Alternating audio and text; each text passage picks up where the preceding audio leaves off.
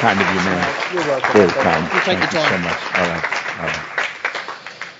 Oh, thank you. Dave, thank you for your kind words. Um, it's a joy to serve along Dave, but you, you know that already. I'll say a little bit more about him either tonight or tomorrow. You can uh, open your Bibles to 1 Corinthians chapter 14. Let, let me, let me begin with this. Um, we've been here a very short time, the Americans, I mean. And we have been already very affected by each of you. Um, we, we've been talking. You're probably the most loving church we know. You are just welcoming, warm, loving people. And uh, thank you for embracing us that way.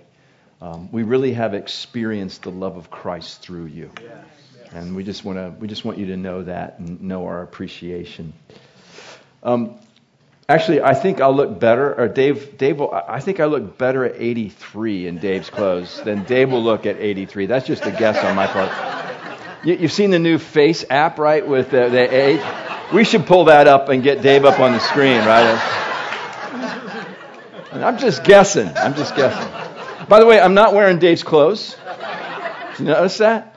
Yeah, our luggage uh, arrived, all except for one bag. We have one. We have one traveler who still doesn't have his bag, and um, but the bags arrived last night. And uh, sweet Emma Taylor, she came in. She goes seven. She's holding up number seven bags are here, and we're all excited. Let people know where that. So after the meeting, I went out to look for my bag, and I couldn't find it. I'm looking around. I'm asking people, "Where is my bag?" And um, there was a, a few folks in the lobby. Um, uh, Patrick and Meg Chavez. I think the Petites were there. I forget who else was standing there. Have you seen my bag? You know, kind of going like this. So I'm just, I can't find my bag. I'm thinking, well, maybe, maybe mine didn't arrive either. So then I thought, well, maybe somebody took it to my room. So I went to my room. I looked around my room. I couldn't find it. So I came back over. Anybody see my bag? And and there's uh, the Patrick again saying, oh, well, see your bag. So at some point, I, I just began to figure out something's going on. My friend Patrick. And something about a shower was, was, was mentioned. Have you looked in your shower? So I think I brought a picture along. At least I sent it to Dave. Yeah. So I said, Patrick, you put my bag in the shower. So he incredulously says, At least I didn't turn on the water. Uh, like I'm supposed to be grateful for this practical joke that's being played on me. So, as the executive director of Sovereign Grace Churches, who has no authority, I think, I think there needs to be a penalty for this crime. And I thought about a number of uh, potential penalties, but I thought, you know what? Let me ask you. What penalty shall Patrick have? So if you could get to me with your ideas, and then we'll issue the penalty later in the day. All right. So just just here's how I'm thinking about it. One idea is that Patrick does five push-ups with my suitcase on his back. You could do that. Or if we want to get a little bit cuter, we put one of his daughters on his back, and he does five of those. That's that's just. Or maybe he walks around in sackcloth and ashes all day tomorrow. I don't know. Those are just ideas that are going through my head. So I I want to involve all of you because you are a loving church and you you're offended with me, I know. So come to me with your ideas about Patrick's penalty. Oh, by the way, la- last night Patrick then outs Meg. Oh, by the way, Meg got the code to get in your room. And then and then Meg says, "Well, he made me do it." I'm like, "This is the Garden of Eden all over again." Right? But I, I blame Patrick. I don't blame Meg. I think Meg's right. Patrick made her do it. She was just, you know, following her husband in that point. So, so Patrick gets a penalty for the crime. All right. You still have yeah. That's true. You still have my code. I gotta get, I gotta get that changed. It's fun to laugh, isn't it? We we laugh at ourselves um, because we don't take ourselves seriously. We just want to take the gospel seriously. Amen. So it's fun to, to laugh. Uh, I just really want to thank again Dave. And uh, I don't know if Brendan made it this morning, if Brendan's here. Um, he, he's not here yet. Okay. I saw we saw Brendan and Charlotte yesterday. Got to hold the baby. Oh man, yeah. Um, uh, but uh, Dave and Brendan, Patrick and Riley, thank you for for just planning this retreat in this specific way. Uh, your pastors are caring for you, and they they desire for you to uh, enjoy the work of the Spirit, and I believe even to um, have your faith built this weekend to use your gifts in the building and strengthening of this church.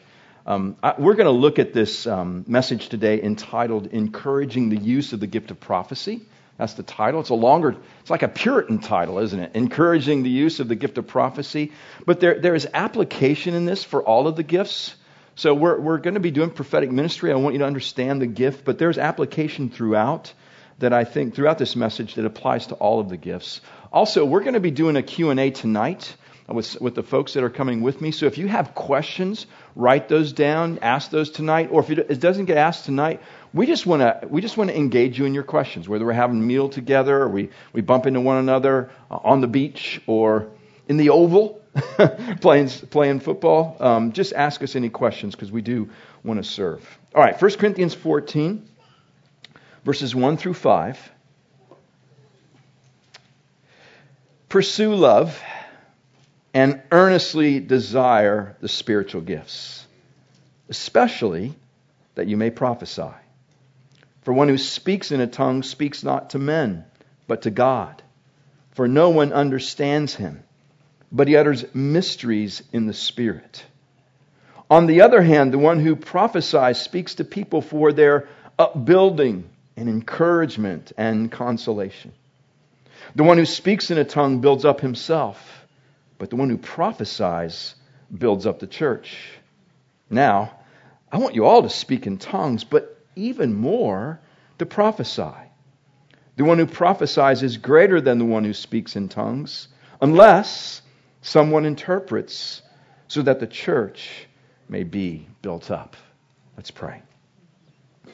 Lord, we do pause, not out of routine, but out of need.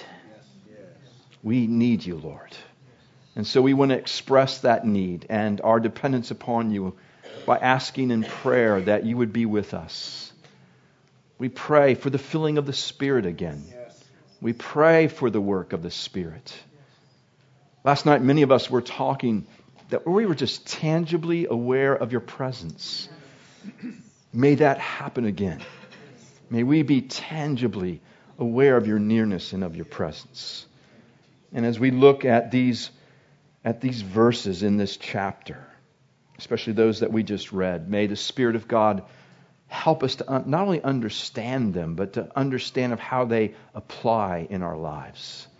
I, I pray, Lord, for the all the folks gathered here that you would give them clarity regarding their spiritual gifts and that you would impart faith in the use of their gifts for the purpose of we read here for the building up of this church and for your glory. And we pray this all in Jesus' name. Amen. A few years ago, I took a pneumatology class, that is the doctrine of the Holy Spirit, taught at our pastor's college by a man by the name of Sam Storms. And Sam began the week with this interesting statement that stuck with me.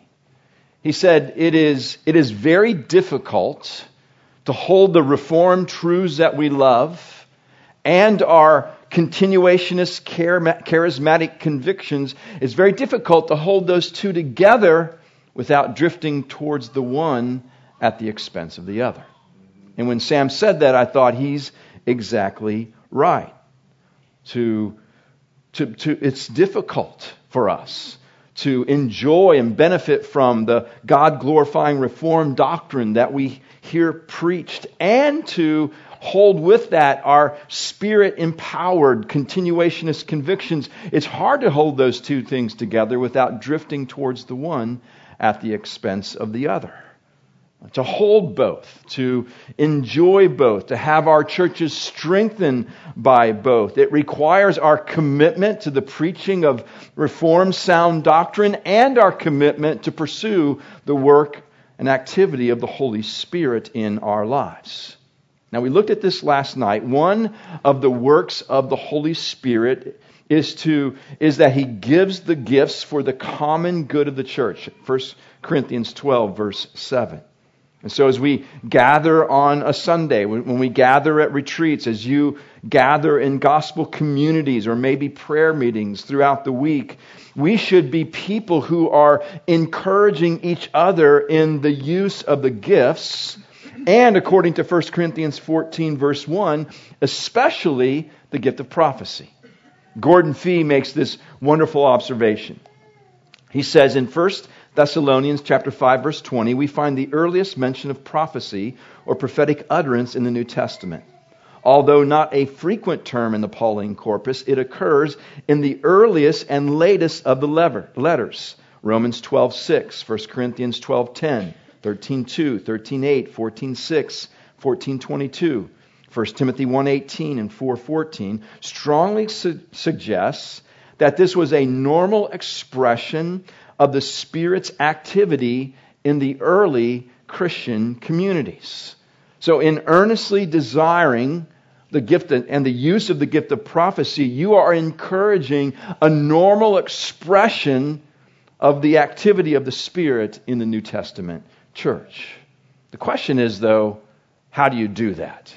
How do you encourage the use of the gift of pro- prophecy? So, we're going to look at six ways to encourage the use of the gift of prophecy in your church. And these application, by the way, I think are for all the gifts, and the application goes beyond the Sunday corporate context. It is for your small group context as well. So, here's the first way. Number one, have a biblically informed definition of the New Testament gift of prophecy have a biblically informed definition for the New Testament gift of prophecy. Prophecy, as Fee has pointed out, is one of the gifts of the Spirit that's mentioned in the New Testament. Romans 12, 6, 1 Corinthians 12, 10, and we see it here in 1 Corinthians chapter 14, verse 1. But, but what is it?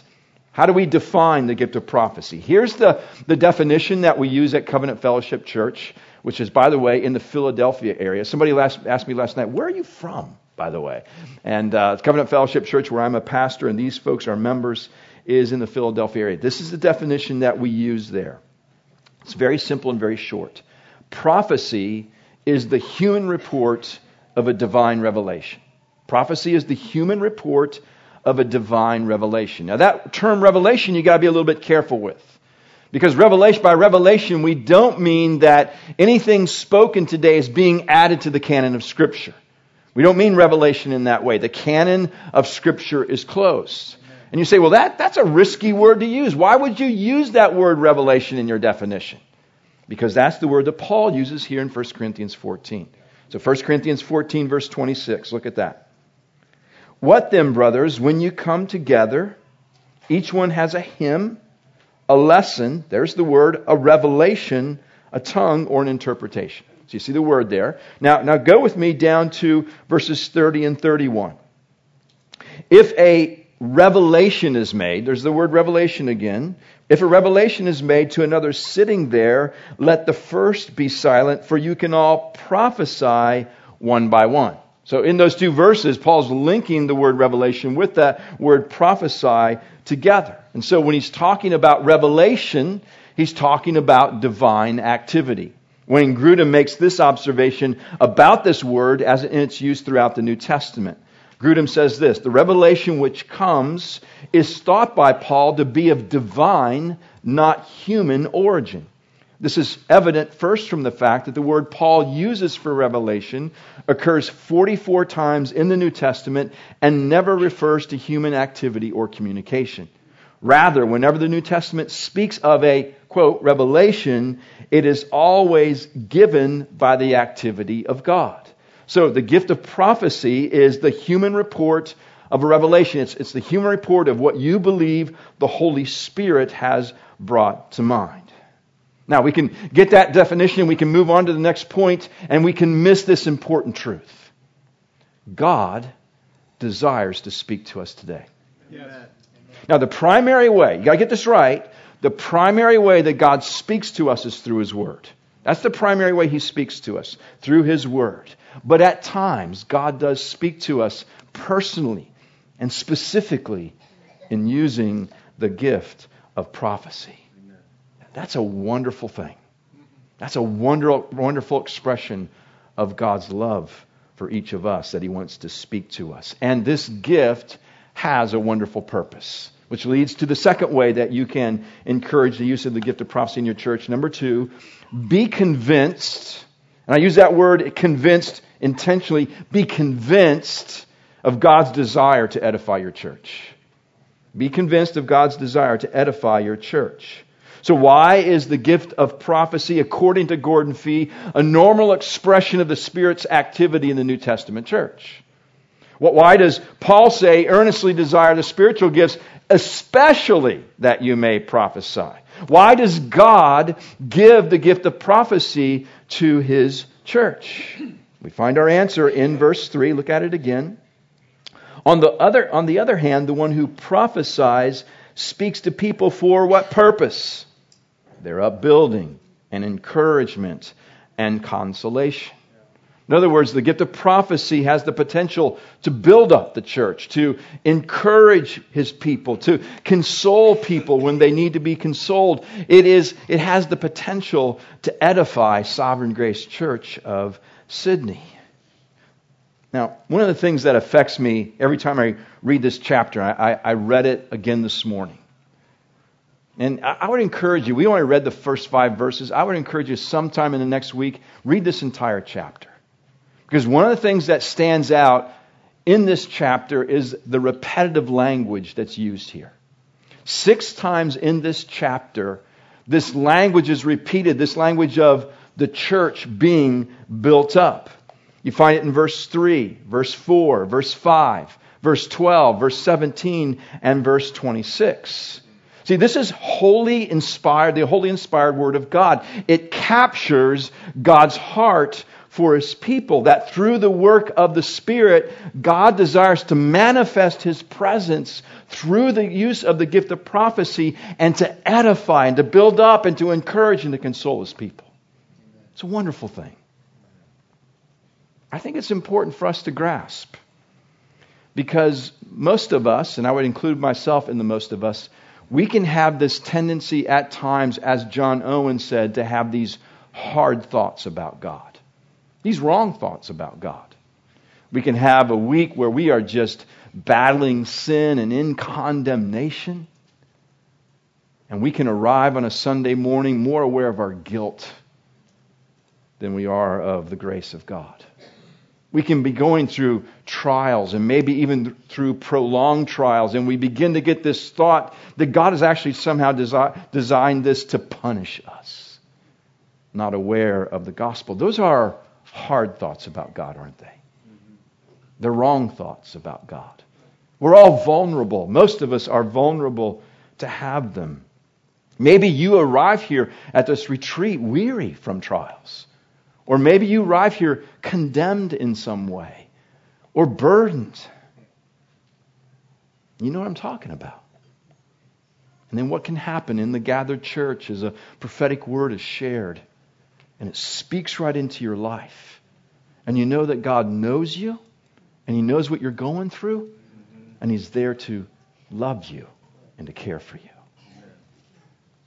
It was um, just about a year ago, we, um, on a Sunday morning, we as pastors were praying before our Sunday service and thought that we were supposed to pray for a group of people in our church who were feeling like a failure, whether in one specific area or just in general.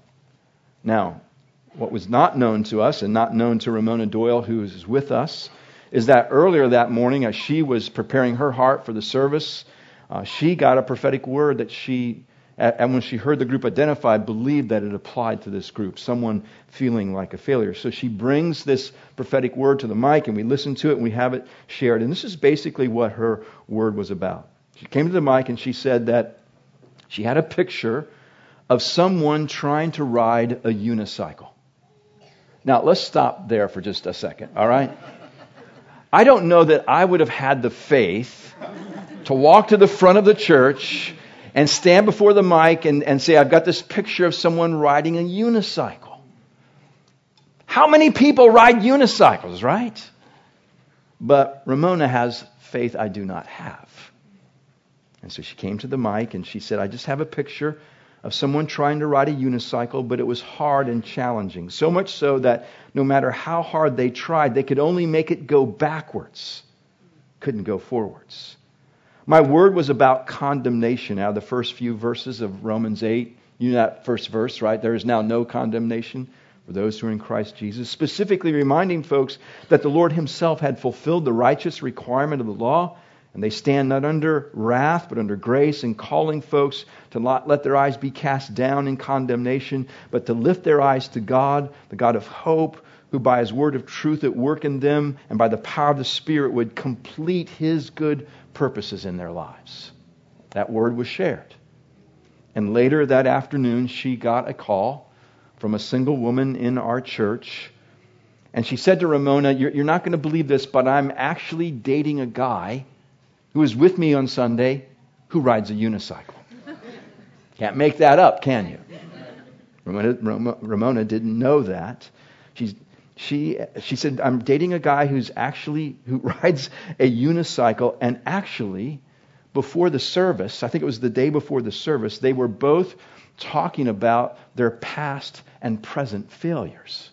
They had this conversation, and because of that, there was fear, there was present condemnation, and fear about the future. And she said, When you shared your word, it spoke right into that and it told us that God knew about our conversation and that He knew the condemnation we were experiencing. He knew the fear that we had going in the future, and He spoke to us and He cared for us. That's amazing. It's amazing that the God of the universe, who is running all of the universe, decides in that moment to speak into that one couple's life in a specific way that only they could identify with. Do you, do you see how the gift of prophecy has the potential to edify your church? And are you convinced that God wants to edify Sovereign Grace Church of Sydney? Okay, third way to encourage the use of the gift of prophecy in your church. Number three, keep the gifts connected to the gospel. Keep the gifts connected to the gospel. Now, I, I think one of the error, errors that the charismatic world can be prone to make is to put an overemphasis on the gifts and probably unintentionally separate the gifts from the gospel in a way that you never see Scripture do that. Scripture never does. I mean, just, just look at the way that the letter, the way this letter is structured, this first letter to the Corinthians. So Paul begins very early in this letter and he says in 1 Corinthians chapter 2 verse 2, I decided to know nothing among you except what? Jesus Christ and Him crucified, right? In other words, that, that flavors the rest of the letter. He, he goes on and he talks about divisions in the church and sexual immorality and, and food sacrificed to idols. He talks about the gifts, right? And then he wraps up the letter in 1 Corinthians 15 and he says in verse 3, This is of first importance. Does he say it's the gifts? No. What's of first importance? That Christ died for sinners. He rose again on the third day and he ascended. You know, you know the rest of those verses. So he, he begins with the gospel. He flavors all the letter with Jesus Christ and Him crucified, and he ends with the gospel. And in between here are these chapters 12 through 14 that is sandwiched in between. It's, it's just how the letter is structured tells us that the gifts exist to strengthen the work of the gospel in our lives. And that's the, the work that you, you see as the gifts are used. The, the gospel work is strengthened. And, and not just in the believer growing in Christ, it's not just sanctification. Keep in mind in this chapter, we see an expression of the gifts being used where a outsider is among us, right? In 1 Corinthians 14 verses 23 and 24, 24 and 25, I'm sorry and they hear a prophetic word shared, you know those verses, what happens? The secrets of their heart are revealed. And in that moment, they fall down and they worship God and they say, God is really among you. In other words, the gift of prophecy can be used for proclamation of the gospel as well. At our church, maybe you do something similar here. We, we do what we call the bridge course. It's modeled after the Alpha course, if you're familiar with Alpha. It's a 10 week introduction to Christianity.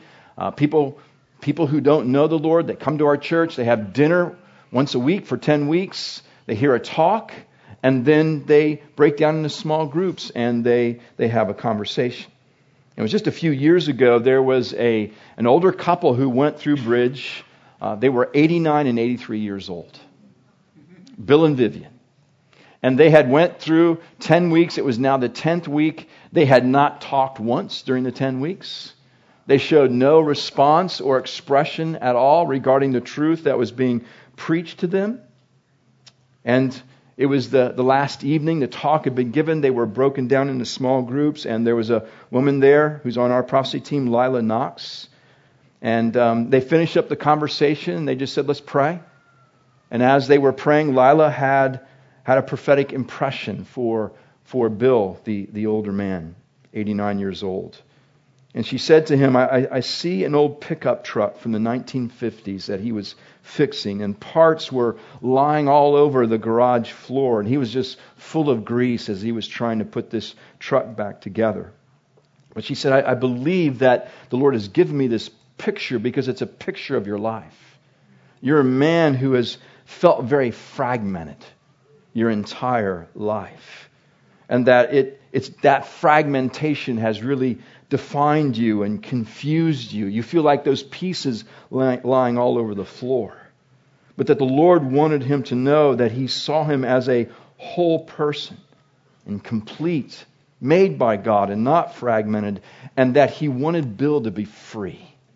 Free of the things that were condemning him and holding him in guilt. And so she just shared that word and she prayed for him. And she looked up and, and she said, Does that make any sense to you? And by this point, there were just tears streaming down this 89 year old man's face. And he said, You just described how I felt my whole life. Mm-hmm. And so he began to talk a little bit more. He didn't really understand why he was crying. And he talked through that, and Lila was just explaining, The Lord is drawing you.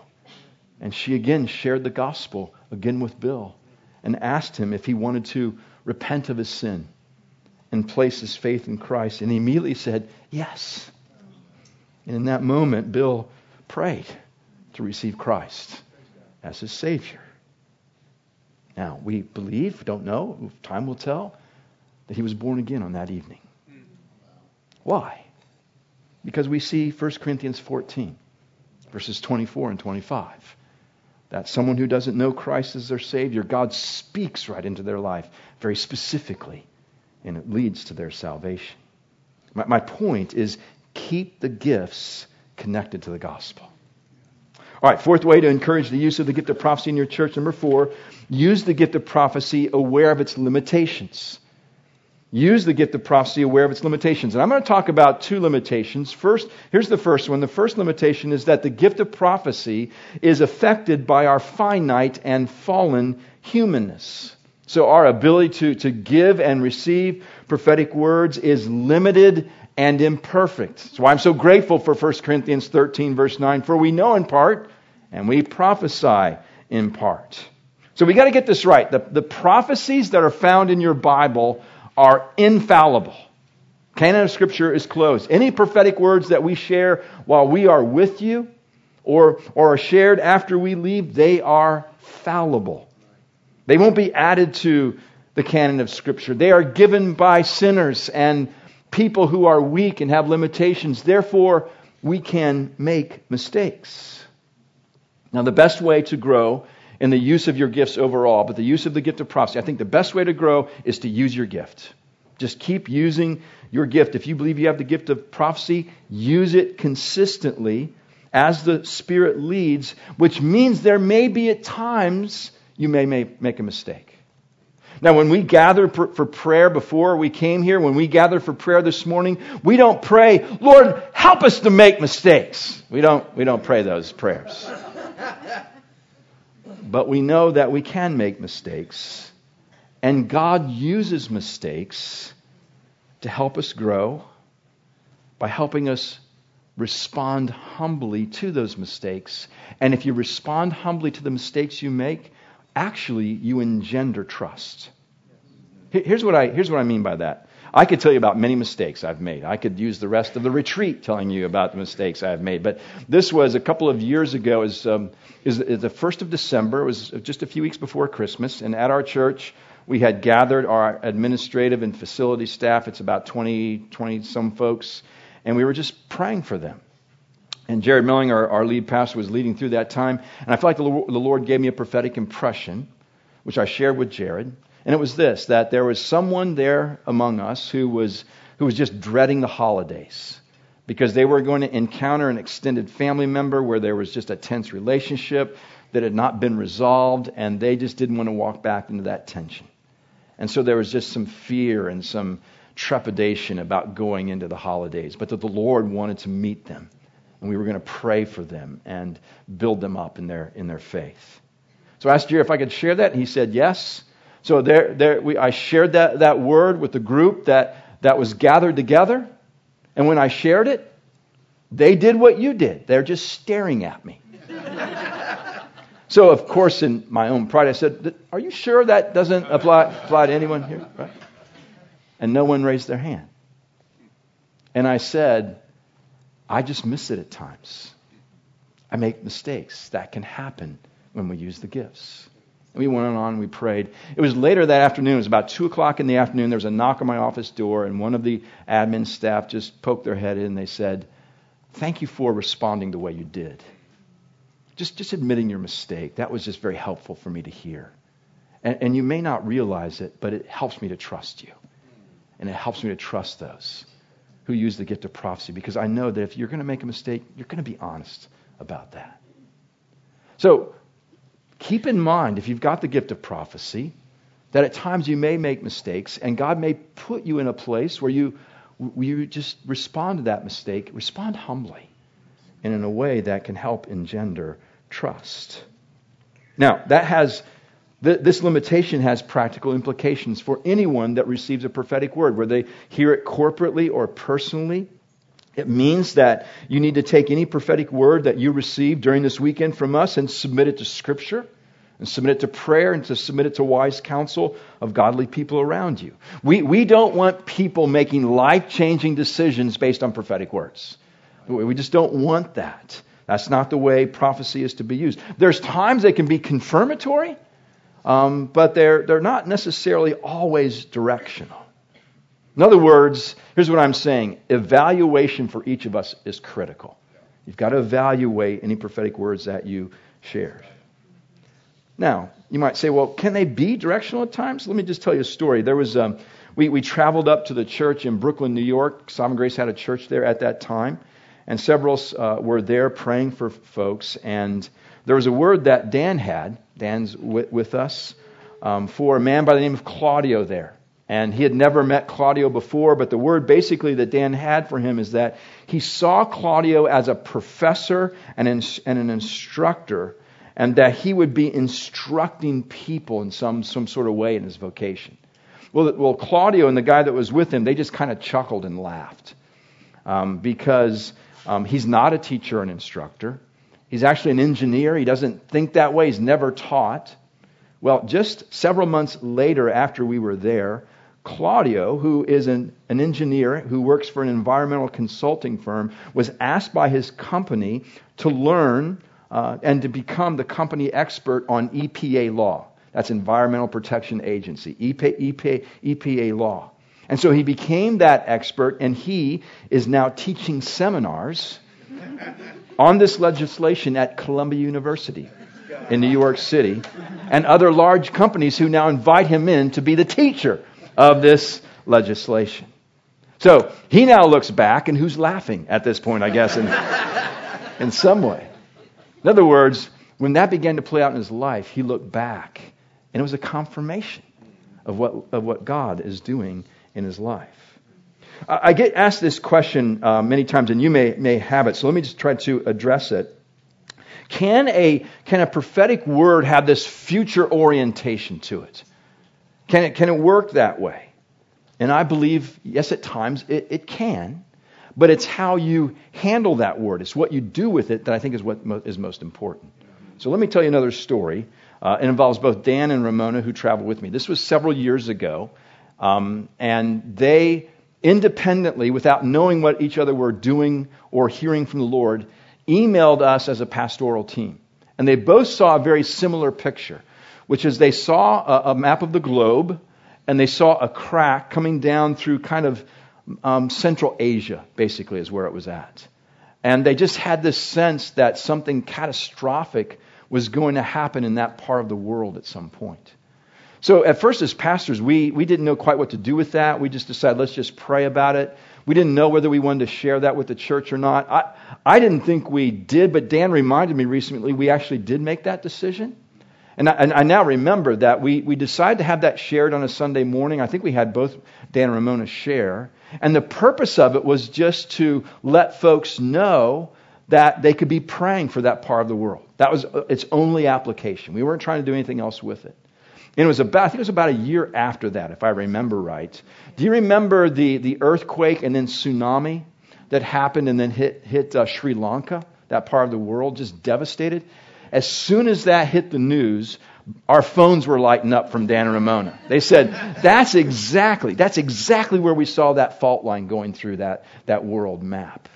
And so they were seeing something that was going to happen before it was going to happen, and we had prayed into that as a church. So I say all that because I think there are times they can have a future orientation. What I would encourage you is if you get a prophetic impression like that, take it to your pastors. Let them be burdened what to do with it. Yeah, yeah that's why they make the big bucks. That's why you're, you're, you're freed up at that point, right? You've discharged your responsibility before God, and now they've got to wrestle what to do with your, with your word. All right? Second limitation I want to mention the gift of prophecy has no authority on its own. The New Testament gift of prophecy has no authority on its own. Prophetic words given today do not carry an authority on their, their own. They must be submitted to Scripture. There's one authority in our lives, and that is clearly the Word of God. And so prophetic words, when they are shared, they must be measured in light of the authority of Scripture. And in light of these limitations, the gift of prophecy uniquely is to be governed, especially in the gathered church, as we see here in 1 Corinthians 14. You see that in 1 Corinthians 14, verse 29. Let two or three prophets speak, and let the others weigh what is said. So, first of all, there's a sense of he's trying to bring order to a chaotic service, right? But he's saying, let the others weigh, discern, sort of test what is said. Now, who are the others? Well, if it's the entire gathered church that's hearing this prophetic word, the others would be every one of us. Everybody has the responsibility to discern prophetic words that you hear, to test them, as 1 Thessalonians talks about, to weigh them. But uniquely also, the elders of the church who are responsible for the corporate gathering of the church, for, for what is shared and for the, for, the, for the order of the way they, things are shared, they uniquely also have a responsibility to weigh what is said. So, what we do at Covenant Fellowship, this is the way we practice it. It's not the only way to practice it. We have one of our, our elders, or it could be a designate, uh, one of the leaders in the church who we've trained, who's at the prophecy mic on a Sunday morning, and we listen to prophetic words from the folks that bring them up before deciding which of those are going to be shared from the mic. That's how we weigh what's said. That's how we govern the gift of prophecy practically. And, and you, if you come from a Pentecostal or charismatic past, you might think that government actually can squelch the Spirit. Or you might think that government constrains the gift of prophecy when actually the opposite is true. Amen. It actually frees the person up. So they're bringing the prophetic word and they're, they're sharing it with the person at the mic then they're, they've unburdened themselves. It's now the pastor or the leader who has to decide which of these am I going to put up and have shared. And so they are free to use their gift. And as, as we go throughout this weekend, um, Dave and, and Patrick and Brendan and Riley and myself, we're, we're aware of that role that we have to do things in a way that honors 1 Corinthians 14 and pleases God and serves you. Okay, fifth way to encourage the use of the gift of prophecy in your church have a biblically informed understanding of personal prophecy. have a biblically informed understanding of personal prophecy. Now we know from 1 Corinthians 14, verse 26, that this is the corporate gathered church because it says there, What then, brothers, when you come together? So when you come together in a, in a setting like this or on a Sunday service or even in a, in a small group gospel community, um, the context here in 1 Corinthians 14 is that of the gathered church. So the question is, does Scripture allow for prophecies for an individual? Can there be a prophetic word for just an individual or just for, call them personal prophecies? We, we believe that the New Testament does allow for personal prophecies. Uh, there, there's a couple of scriptures I would point you to Acts chapter 21, verses 10 through 11 which is Agabus's prophecy to Paul. And then I want to read you 1 Timothy chapter 1, verses 18 and 19. So this is Paul who's speaking to Timothy. He says, This charge I entrust to you, Timothy, my child, in accordance with the prophecies previously made about you. That's pretty personal, isn't it? They're about prophecies for Timothy, that by them you may wage the good warfare, holding faith and a good conscience. So, we see that the New Testament allows for personal prophecies. And because personal prophecies are for a specific individual, um, they, they can be shared um, really outside of the corporate gathering. So, what I mean by that is this it's, in terms of its practice, if you have a prophetic word for an individual, it's, it's not as helpful to be sharing that while we're singing, or while Dave is preaching, or Patrick, or, or Brendan, or uh, Riley might be preaching hold on to that word and share it after the service. Grab the person and go to them after the service and share it with them because they will benefit from it more if you wait until that point. Um, and the, the purpose of personal prophecy is really the same found in the corporate gathering it's to edify, it's to build up, it's to encourage, it's to console. One of the things that I do in leading our, our ministry, our prophecy ministry at Covenant Fellowship, is I do quarterly uh, meetings called Exploring the Gift of Prophecy. And they are for all of the church to, to come to. Anybody from the church can come, whether they think they have the gift of prophecy or not. And I kind of do two meetings on, in that evening. I, I meet with the prophecy team for dinner. We do a dinner meeting at 6. And then at 7.30, we do the Exploring the Gift of Prophecy meeting. And we probably have, I don't know, somewhere between 30 and 45 folks on a Friday night come. And um, every meeting I teach, we always want to teach from God's Word. We might do a Q&A like we'll do tonight. Uh, we typically take time to pray for people. And I want to tell you a story about a woman named Alita Cross. Alita, who I think is in her early 70s, came to a meeting like this for the very first time. And she said, first of all, I was a little hesitant to attend the, the, the, meeting because my uninformed perception was that the meeting was for the super saints of the church who regularly heard from God. Yeah, you, you hear us laughing about that, right? You get it. That's a, that's, a, that's a misperception. And so a friend of hers convinced her to come. And uh, this particular evening, I, I, I asked Alita if she would come forward so we could pray for her so everybody could see how that was done. And she said, Yeah. And so we prayed for um, Alita, and she sent me this email the next morning. She said, I didn't have any expectations for the prayer time. So when virtual strangers prayed, now keep in mind, our church is about 1,100 people. And so there's a likelihood that she had not met people before that were praying for her. And that, that was the case this particular evening. So I had no expectations for the prayer time. So when virtual strangers prayed and spoke into areas of deep insecurity, even using phrases and terminology that mimics some of the self talk that cycles through my mind, I was struck to the core. Then she says, God. Then she says, God. Capital G, capital O, capital D, explanation point, knows my fears and my default lines and spoke healing words into them, I was blown away and continue to be every time I recall that evening. I can't remember when I was so encouraged.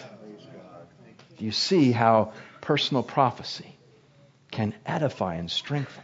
Again, that should amaze us. This is the God of the universe who had to coax Alita to the meeting so he could speak to her and care for her because he wants to build her up. That's the heart of God. Okay, sixth and last way to encourage the use of gift of prophecy in your church pray for the gift of prophecy to be used in your church. Pray for the gift of prophecy to be used in your church. You might be thinking, and it would be accurate maybe because it, it, it sounds this way. This sounds, Mark, like the obligatory prayer point that you stick on the end of the outline, right? Sounds that way, doesn't it? I get it. It does sound that way, but it's not intended to be that way. Here's why. We know from 1 Corinthians 12, verses 4 through 7, we looked at those verses last night. That is, it is God who is the giver of the gifts and who empowers all of the gifts in everyone. In fact, let me, let me just read for you verses 4 through 7 again from 1 Corinthians 12. Now, there are varieties of gifts, but the same Spirit. And there are varieties of service, but the same Lord. And there are varieties of activities, but it is the same God who empowers them all in everyone. You can quickly read past those verses and miss the point that every person of the Trinity is mentioned in those three verses Father, Son, and Holy Spirit.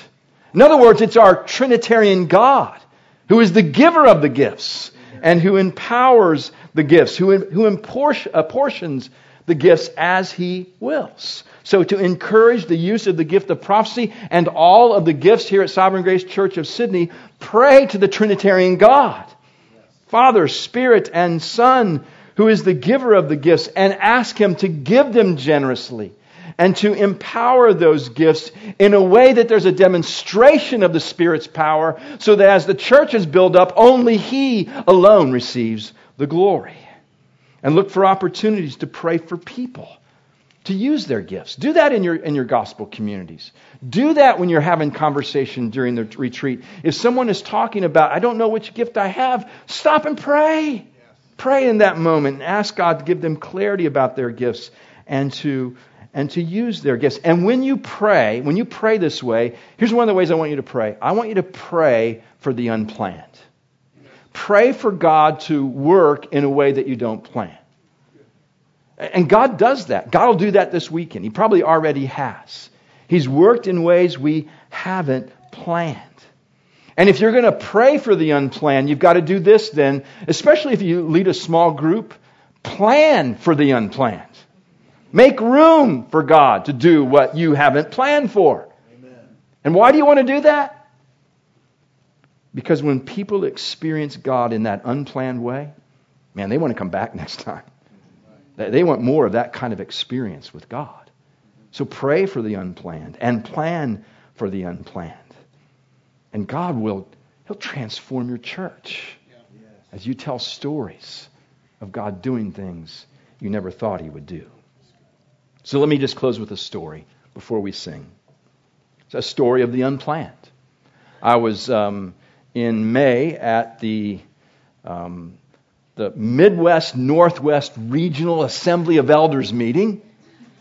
Sounds all formal and stuff. It's just all the churches in the Midwest part of the United States in Minneapolis, Minnesota. And uh, Rick Gamache, who's the regional leader, uh, asked me to teach on the gift of prophecy and how to stir that in the church, which I actually taught this outline. And I remember that morning, I just had this impression for one of the pastors that I didn't come with. And so I said, at some point, could I pray for him? His name's Chris Oswald. He's the lead pastor of Providence Community Church in the Kansas City, uh, Missouri area. If you know where Kansas City is, that's sort of in the middle of the, of the United States. And so we prayed for him. And as we were praying, very spontaneously, there's a, a word that the Lord just gave me for Chris. And it was a word that basically that he had been carrying things on his heart, good things on his heart for a number of years that the, the, the, Lord, he just didn't know what to do with them. And he, he knew that, that God had given them, but hasn't been able to have full expression yet. And specifically, those things were that the, the Lord was taking him and leading his church into some really hard places. That he was going to go and the church was going to go into areas of poverty, areas where people are needy, where there was addictions, where there were struggles, where there were financial challenges and that God had made Chris and actually his wife for that kind of ministry, and that he was now to lead the church in that direction. And if he did, that they would follow, and that they would be used in hard places, that they would be darkness and light, that they would bring love to the unlovely, that they would bring hope to the hopeless. And I got, I, I didn't know any about that about Chris. I got done, and he looked up, and he's just weeping. And he said, "You, you just shared the conversation that my friend and I had as we drove from St. Louis, about a five-hour drive from St. Louis to Kansas City on the way to this retreat." My wife and I just recently moved, decided to move our family into a very poor neighborhood because we believe God's called us to that. What I was wrestling with is, am I to lead the church into that or not? And that's what we were talking about. And so I know it's the Lord speaking. I know the Lord is speaking to me about this. Thank you. I, I, I can't plan that. None of us are that good. You're not that good. But God is. And so pray for the unplanned. Plan for the unplanned. Let's pray, and then we're going to sing a song, all right? Before we go into ministry.